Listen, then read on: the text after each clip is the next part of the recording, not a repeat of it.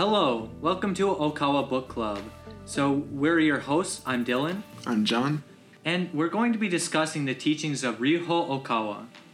Ryuho Okawa is a world teacher, master, and CEO of Happy Science Group. Hello, today's episode is not on a book, it's actually on a movie called Twice Born. So, if you remember, we did a book club episode on Twice Born the book. Well, that was made into a movie and it just showed in theaters recently. So, it's based on the true story of Ryuho Okawa. The subheading of the movie is The Sun Shall Rise Again. Let's talk today, John, about that movie, our impressions, our takeaways, and what we think this message can really teach people today. You just saw it. I'm just curious to wonder, you know, what you thought the main message was or what the movie was trying to portray as overall theme. Yeah, I mean, this was definitely a movie I was excited to see. I loved the book. The movie was uh, it was incredibly inspirational. I mean, and there was in terms of a theme, like it's hard to pick just one because there were many themes. It was sort of like a movie filled with spiritual teachings presented in almost plain clothes, you know, that you have to sort of read into them and uh, they're there, you know. But I mean, some of uh, one thing that stuck out to me was how Ryuho Okawa constantly strives forward and he always strives with the truth of what he really believes in honestly. Hmm. And i thought that that was such an important concept presented hmm. you know like when when he's confronted by things that he disagrees with he doesn't just blindly agree with them. He hmm. will debate in, f- in favor of what is for the greater good of all of us. Um, and a concept I think that was really emphasized well was the idea and the rea- the practice of conquering sort of the lower forces that can burden us as humans and hold us back and try to lead us astray from our true path. Hmm. Yeah, you know, I thought almost the exact same way about the overall theme of the movie. It's almost like I thought it portrayed a completely humble self confidence Right. to move forward in life, move forward, make a name for yourself, but not doing it for selfish reasons, doing it for the happiness of humankind. And the actor really portrayed how Ryuho Okawa was as a young boy, as a young man, and in his you know university years and, and work years until he started the movement of happy science. So it was actually dramatic and emotional at times, but at other times I just felt, wow, I wish, you know, so many kids could watch this movie and learn what it's like to be a diligent young person. I agree. Yeah. Yeah, I mean, it was. If you were familiar with Ryokawa's story, it was so great to see it on film this way, you know, and and there was a dramatic element to it, but it was not dramatized. It mm-hmm. was, you know, essentially how it happened. And Yeah. I thought that was so cool, and and I agree, Dylan. It would be a great inspiration for younger people to see, you know, especially as they're becoming adolescents, you know, what they can do to become better adults as mm-hmm. they, you know, go through their teenage years and their early twenties. You know. Yeah, and then just like repelling society's influence on us and doing what is right anyways. Like even when other people are out having fun playing, he was inside reading. Right. You know, he was devoting himself to studying. He wanted to be in his university years the wisest man in Japan. And he made so much efforts in his mental and spiritual cultivation behind the scenes, not for worldly fame or glory, but just for the pursuit of enlightenment and the pursuit of happiness as a seeker of the truth. Yeah, I thought it was great how like when um you know it, it shows in the movie when he starts first receiving spiritual messages, which uh you know for those familiar with Ryokawa's books that comprise a you know a large amount of the publications. And but he was so humble in the sense that he was still working at a, a trading house I believe and he didn't rush to tell everybody that he worked with about them the books that he was publishing you know and they ended up finding out by accident through someone else and then they all were interested in it naturally but um, you know, he wasn't you know boasting about anything. Right.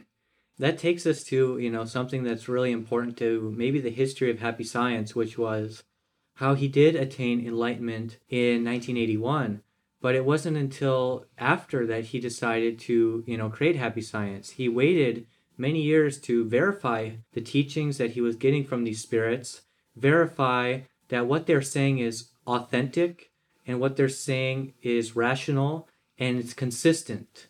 So he's not like a traditional religious leader in that way. He was apprehensive about that. And he took his time and was patient about it.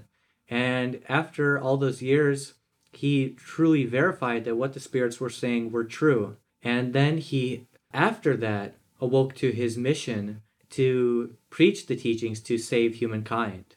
The kind of flow that's shown in the movie is completely accurate to how it was in reality, but I think almost no religious leaders take that path. So unique. Yeah, it's very rare. You know, generally speaking, I think most religious leaders in the present time at least, you know, they kind of go a more orthodox path. You know, they go through a training in a seminary or whatever it may be, and you know, they get there. I mean, uh, what Ryuho Okawa did to start his path as a spiritual leader and a religious leader is almost more in common with how someone like maybe Shakyamuni or Jesus Christ or you know the ancient prophets and teachers you know they had to build up you know gradually and become it and test it and then start teaching it. Yeah, and I just I just remembered, John, uh, when we spoke in a recent episode, you had mentioned that one of the things that connects Ryuho Okawa and Shakyamuni Buddha is the management abilities. And many people have claimed to be Buddha over the years, but we lined up all the facts of why he is a Buddha or he is the Buddha. And you mentioned about his management. Actually, the movie shows how he studied in uh, Tokyo and New York and uh, became a financial elite he became someone extremely successful in this world.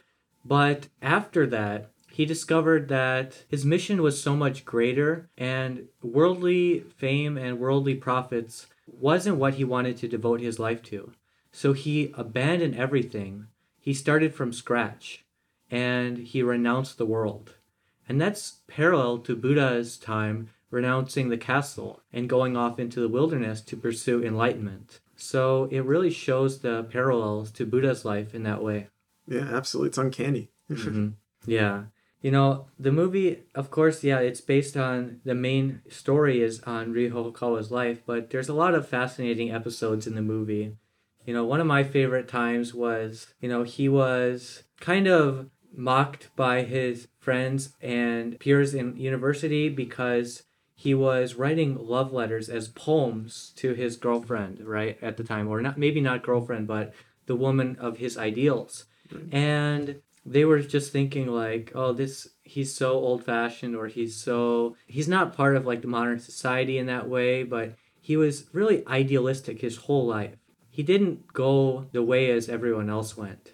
As Buddha says, he was like the sole rhinoceros horn that is by itself, carving its own path you know that was one of my favorite you know parts of that movie was there anything that was really like fascinating or favorite parts of the movie that stood out to you oh yeah i mean uh well i what you just mentioned i, I think was a really great point um and i you know i would say that that sense of idealism in young people uh to really go forth with a sense of individuation in the world mm. is becoming increasingly rare. You know, mm. I feel like we're seeing more and more groupthink and mm. uh, you know collectivism and uh, a loss of individuality in many young people today. And uh, you know, I think it, to return to a point you made earlier, I think this is another reason that this you know Twice Born would be a great movie for younger people to see. One part that I really that stuck out to me though was towards the end of the movie, and Ryokawa is meditating in his room Mm-hmm. And he is hearing a voice speaking to him, and it's telling him uh, that if he leaves work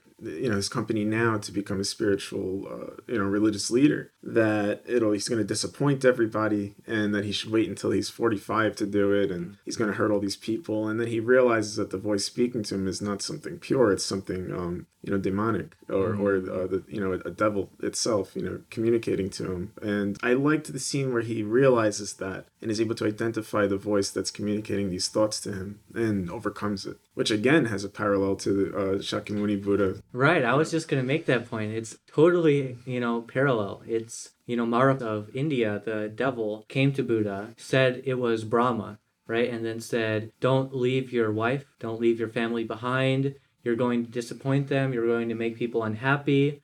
So it, it was discouraging him to become a religious leader. And the same thing happened to Okawa, almost in a very similar way. He took the courage and he had the wisdom to distinguish good from evil and to distinguish the flaws in the devil's way of thinking and expose it And then he kind of illuminated the devil with his inner light and blasted the devil away from him. That is the true meaning of great enlightenment. That's the true meaning of, you know, the spiritual power of a religious leader is that they can even cause the devils to reflect upon their lack of wisdom and their lack of understanding in this world and in the spiritual world as well. So, Absolutely. Yeah. You know, and it really, uh, you know, I think it speaks to the point that Twice Born is a contemporary rendering of what it's like to experience enlightenment uh, in the manner of like how Shakyamuni did. It really is parallel to that happening in the present age, which mm. is so great to see because. Mm the you know so many people think of Shakyamuni and it's in you know it was 2500 years ago more or less to think of what he taught some of it might have been culturally bound to that time Ryokawa's teachings are essentially the same teachings made for this time and also broader though mm-hmm. considering the whole earth um, mm-hmm. and you know I, I just think it's great the way it's presented you know, John, actually, there was another fascinating point which I think all the viewers enjoyed. That was the cameo of Ryuho Okawa himself in the movie. Dr. Okawa, maybe I should say. Dr. Okawa. Because he he was working as a medical doctor and he had a brief stint in the movie encouraging his own father technically through the movie's portrayal of him to get better, get healthy again through his positive thinking. It was a really cheerful moment, lighthearted, and I think the audience really enjoyed it. I agree, Dylan. And and I, I think uh, for those who haven't seen you know any of the movies produced by Ryuho Okawa, he generally does make a cameo appearance, and his presence is always so joyful and lighthearted, like you said. You know, and it, it's nice to see. It, it brings an extra little bit of uh, light into the movie, and mm-hmm. it's very nice. Yeah. Yeah. So John, I don't want to give any spoilers to our audience here, but you know, the movie ends in a really fascinating and powerful way, like an empowering and powerful way. You know, that takes us to the content of actually the Twice Born book, which we discussed. In the latter part of that book, we see the Victory of Faith lecture. We weren't able to see that in the movie, but could you talk about that scene, that ending clip, and what really happened in real life?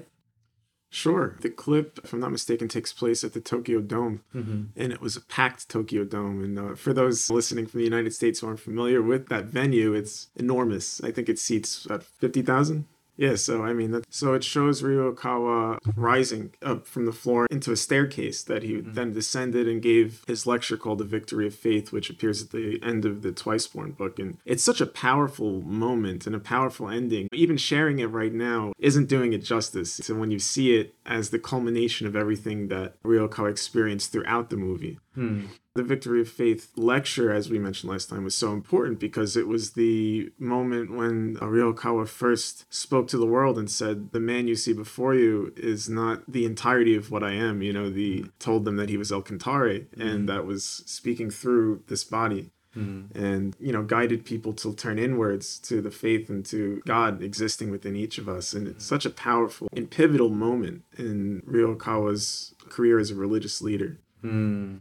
Yeah, definitely. I think that future generations will be talking about that lecture as a kind of turning point of human history. To be able to witness it in that form and through the book and through how the movie portrays it is really a miracle and such mercy for us human beings living today to know that we were alive or we were in the same era at least as the Savior who gave the teachings before the world in that manner. So it's kind of like a earth-shaking event. Oh, I couldn't agree more. Yeah. And you can also learn more on okawabooks.com. It was great talking to you again, John. Likewise, Dylan. In these trying times, stay happy, healthy, and positive.